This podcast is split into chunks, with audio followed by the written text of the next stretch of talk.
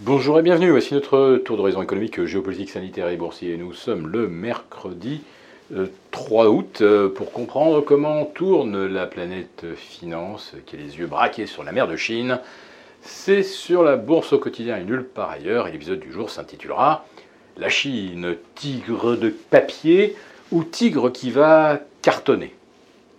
Bon, la Chine avait déclenché les grandes manœuvres, euh, ressorti sa rhétorique anti-impérialiste au sujet des États-Unis, avec la visite de Nancy Pelosi à Taïwan, considérée comme une véritable provocation. Le point de vue chinois, c'est que Taïwan fait toujours partie intégrante de la Chine, comme pourrait l'être la Corse ou Hawaï. Euh, Pékin a beaucoup aboyé et la caravane est passée. Nancy Pelosi s'est bien posée à Taïwan, elle a bien rencontré la Première ministre, les dirigeants de T S M C, c'est-à-dire grosso modo la moitié du P I B euh, euh, taïwanais, et euh, Pékin a protesté, protesté, et pour l'instant, comme on ne voit pas les conséquences, on peut parler véritablement de gesticulation de tigre de papier.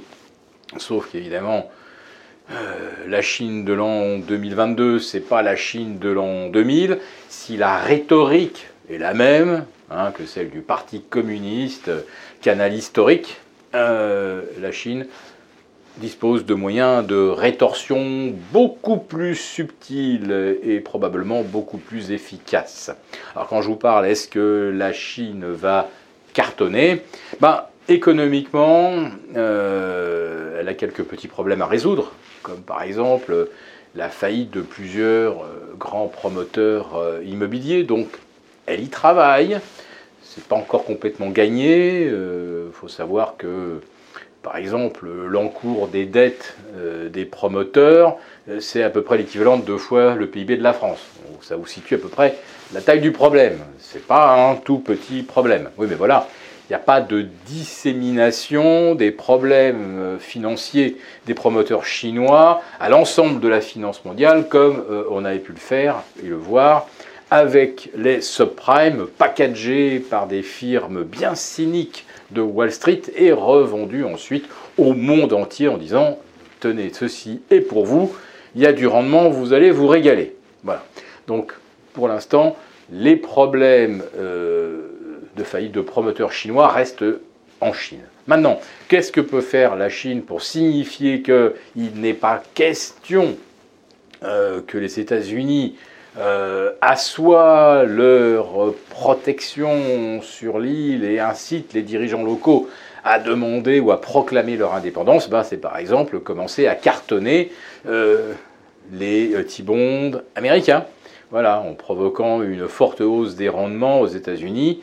Euh, ça peut créer euh, une poursuite de la situation récessionniste, où la Chine peut aussi suspendre euh, les exportations de certaines pièces. Oups, on a perdu la trace de certains conteneurs. Ou oups, il faut reconfiner le port Trucmuche. Voilà, pour quinze jours, trois semaines. Ah, dommage, vos conteneurs vont rester à quai. Ah bah oui, je sais bien, c'est embêtant, vous allez être obligé d'arrêter vos usines pendant trois semaines, un mois, parce que vous n'aurez pas de pièces. Bah oui, qu'est-ce que vous voulez euh, le sanitaire prime, hein, vous comprenez, on veut sauver la vie des gens.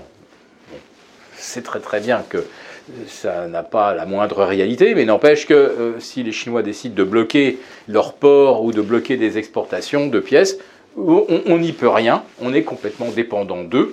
Euh, si la Chine n'envoie plus de composants de batterie, bah on ne fait plus de batterie, vous pouvez construire autant de gigafactories que vous voulez en Allemagne, en Belgique, en Roumanie. Euh, s'il n'y a pas euh, les métaux qui arrivent de Chine, euh, vous n'avez pas de batterie. Ni d'ailleurs pour vos trottinettes, ni pour vos vélos, hein, je vous rassure. La Chine a le monopole pratiquement sur tout. Donc les, les, les Chinois nous tiennent vraiment dans leurs mains. Donc il suffit qu'ils serrent un tout petit peu pour que ça nous fasse un petit peu mal. Et euh, malheureusement avec pas d'alternative, puisque ce qui est produit en Chine, souvent est produit nulle part ailleurs. Donc le tigre de papier a rugi, euh, on n'a pas bien vu euh, l'efficacité de ces rugissements.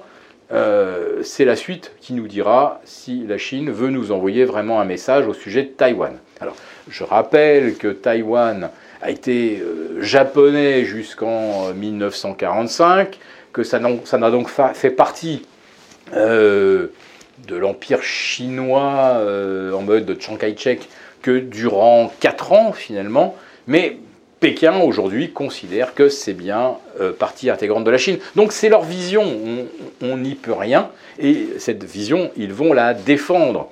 D'ailleurs, regardez ce qu'ils ont fait avec les petits îlots, les récifs coralliens qu'ils ont militarisés en mer de Chine. Finalement, ils l'ont fait en toute illégalité, et finalement, personne n'a bronché. Voilà. Et il ne faut pas oublier que l'un des buts du Parti communiste chinois, c'est de célébrer la réintégration de Taïwan dans l'Empire, en quelque sorte, en octobre, dix-neuf, en octobre deux mille quarante-neuf, pour célébrer, bien sûr, le centenaire de la naissance de la Chine communiste. Donc, les Chinois, ils ont quand même le temps de réintégrer Taïwan à leur façon, mais euh, d'ici là, ils ont aussi les moyens de bien nous embêter. Et je vous rappelle que les Chinois ne manqueront ni de gaz, ni de pétrole, ni de charbon, ni d'électricité. Donc, euh, quand ils nous regardent, ils doivent beaucoup s'amuser. Si cette vidéo vous a plu, n'hésitez pas à nous mettre un pouce. Et on vous retrouve demain, puis vendredi, pour notre dernier live avant quinze jours d'interruption avec nos abonnés désaffranchis.